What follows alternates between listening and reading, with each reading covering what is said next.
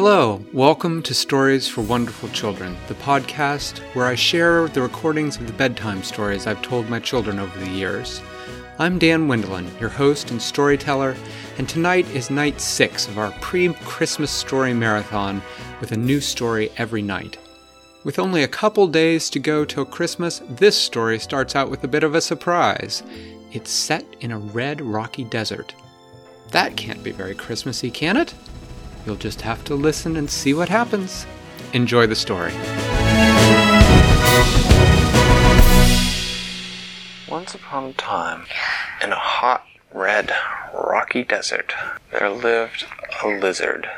A lizard? A lizard named Sly. Sly? Sly was a kind of lizard called an effervescent skink. A effervescent Effervescent effervescent stink? skink. Oh, skink. An effervescent, efferve- effervescent skink. Effervescent. It's not, no. Effervescent skink. Yes. Anyway, effervescent skinks are small lizards with very short legs and very long bodies. Their bodies are so long that they almost look like snakes, except they have legs. How many legs? They have four legs. Four. Now, I thought they had five. much of Sly's time in the desert was spent running and hiding because the effervescent skink is unfortunate enough to live in a desert where a lot of things find effervescent skinks tasty. Sly, when he was born, had had 32 brothers and sisters. But by the time he was four years old, he had only 20 brothers and sisters. The other 11 had been eaten by snakes or coyotes or eagles or all sorts of things that, that Eagles don't live in the desert. well, they fly over though, that find effervescent skinks particularly tasty. Now, one of the reasons why more of them hadn't been eaten, besides the fact that they were small and were very good at fitting their bodies into crevices and cracks where they were hard to notice, is that effervescent skinks have the ability to change their color to make it harder to spot them. Sly was particularly good at this. Many of his brothers and sisters could only manage a couple colors, red and brown, which was okay because that was what most things in the desert were.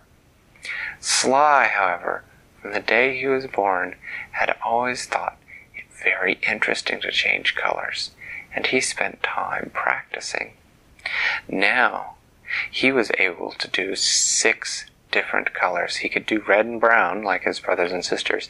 He could also do green, which was handy for hiding up against cactuses.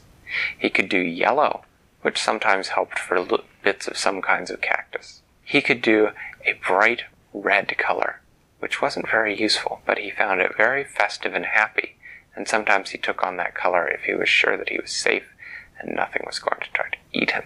And the final color that he could do was black, which was sort of a handy color if you were hiding at night in a dark shadow. Okay, this is how many he can do. He can do six, that's right. So, one day, Sly had been hiding in a, under a cool shadow in a, under a rock for most of the day, and he had started to become hungry. So he decided to see if he could go out to see if any of his favorite cactus flowers were blooming because that was what he liked to eat best. He knew of several cacti that had flowers that would probably be blooming soon, and he hoped to find one that had started to bloom. So he got out from under his rock and he began to walk along, picking his way between other rocks along the sand, along the path to the cactus he wanted to check. He was about halfway there when he saw a shadow moving along the ground towards him. Sly had lived long enough to know that when he saw a shadow, it meant that something like an eagle was flying overhead. And so he stopped moving and he looked around just with his eyes without moving his body and saw what color the rocks were around him. And he changed his color to hide. And he held very still. And he rolled his eyes upward to look at the sky, and he could see a big eagle gliding slowly over. Slowly, slowly. Drifting on the wind, he could tell the eagle was looking for something to snack on because the eagle was flying slowly and was looking at the ground very carefully. The eagle's shadow approached and fell over him and then went on. And Sly breathed a sigh of relief. He counted to himself, he counted to ten in his head. One, two, Three, four, five, six, seven, eight, nine, ten. six, seven, eight, nine, ten. And then he figured enough time had gone on that it was okay to move again, which he was glad, which made him happy because he had been standing in one place on hot rocks and his feet were starting to get hot. And so he began to move along again, again taking his time and being careful. And he came around a particularly large rock and was very happy to see that the cactus that he was approaching had some yellow flowers on it, which were really his favorite kind. And so he walked up to the cactus and he climbed up it and he began to eat. And he ate several flowers and he was on the fourth flower when he heard in the distance. And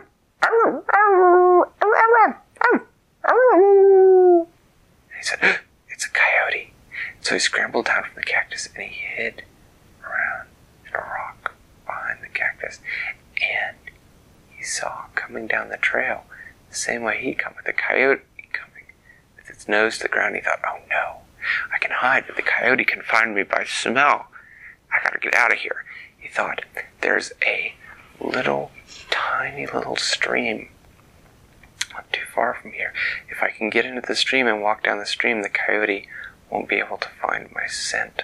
He started to run towards the stream. He wasn't thinking about hiding. He just knew he had to be fast because he could hear the coyotes getting closer and closer.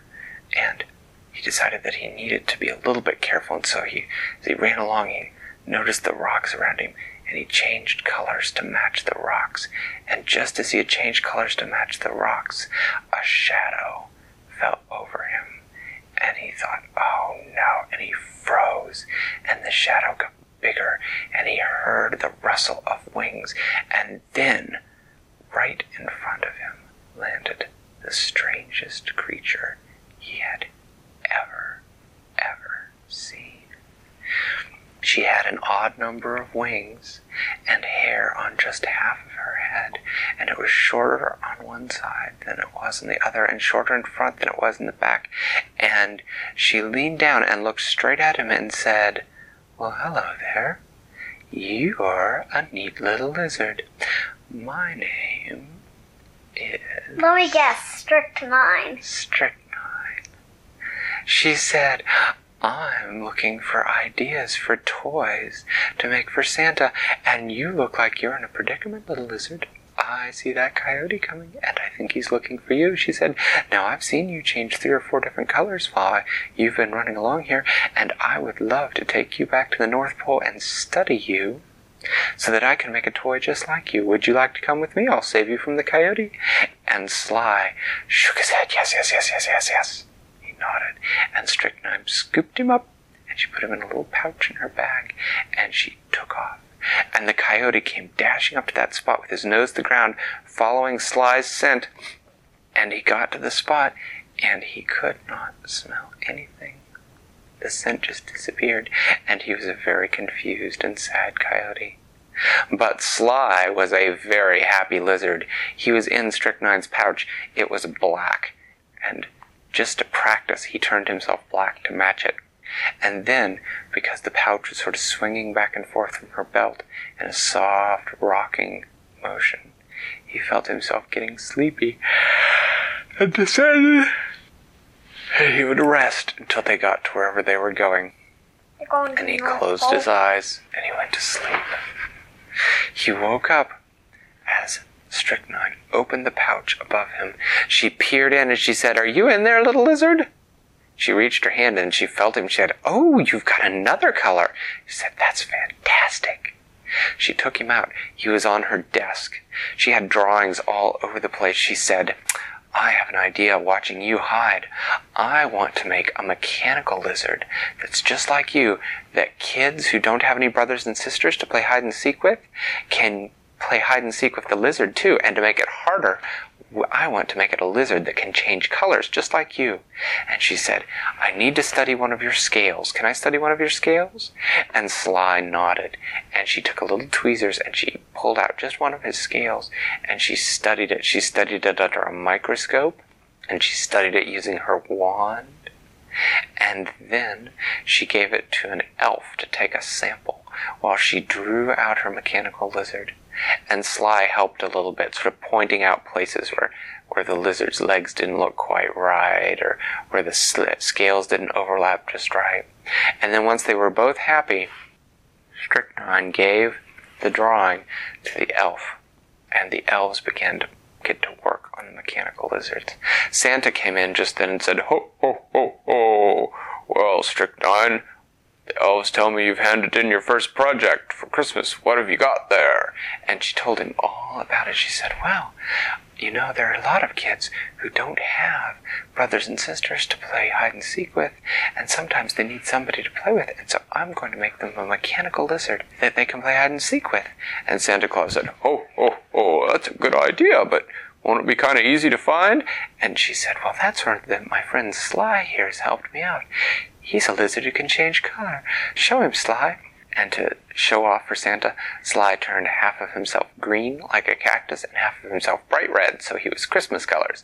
And Santa said, Ho, ho, ho, ho, I like you, little lizard. He said, That's a good idea, Strychnine. I think I've made the right decision bringing you on board. Well, good work. I'll see you again tomorrow. And Strychnine asked Sly if she would like to stay at the North Pole and be his helper. And he nodded yes. And so she took him and fed him from the same hay that the reindeer ate, and he thought it was quite good, almost as good as cactus flowers. And when Strychnine went to sleep that night, What did the reindeer? Did she show him to the reindeer? Mm-hmm. What did the reindeer say?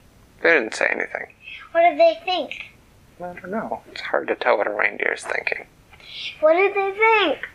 They thought that he was a very curious little lizard. They'd never seen an effervescent skink before. Why? because Santa usually brings presents just to boys and girls and not to lizards, as a general rule. Rule? Well, he just doesn't do it. He's Santa for he's Santa for people.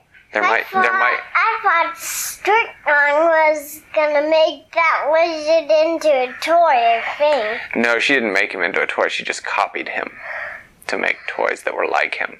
Um, could you please tell the story of what those little look like and how, and when they were sent out, and if there was a commercial about them? I don't think Santa does commercials, but we'll see. Thanks for listening to Stories for Wonderful Children.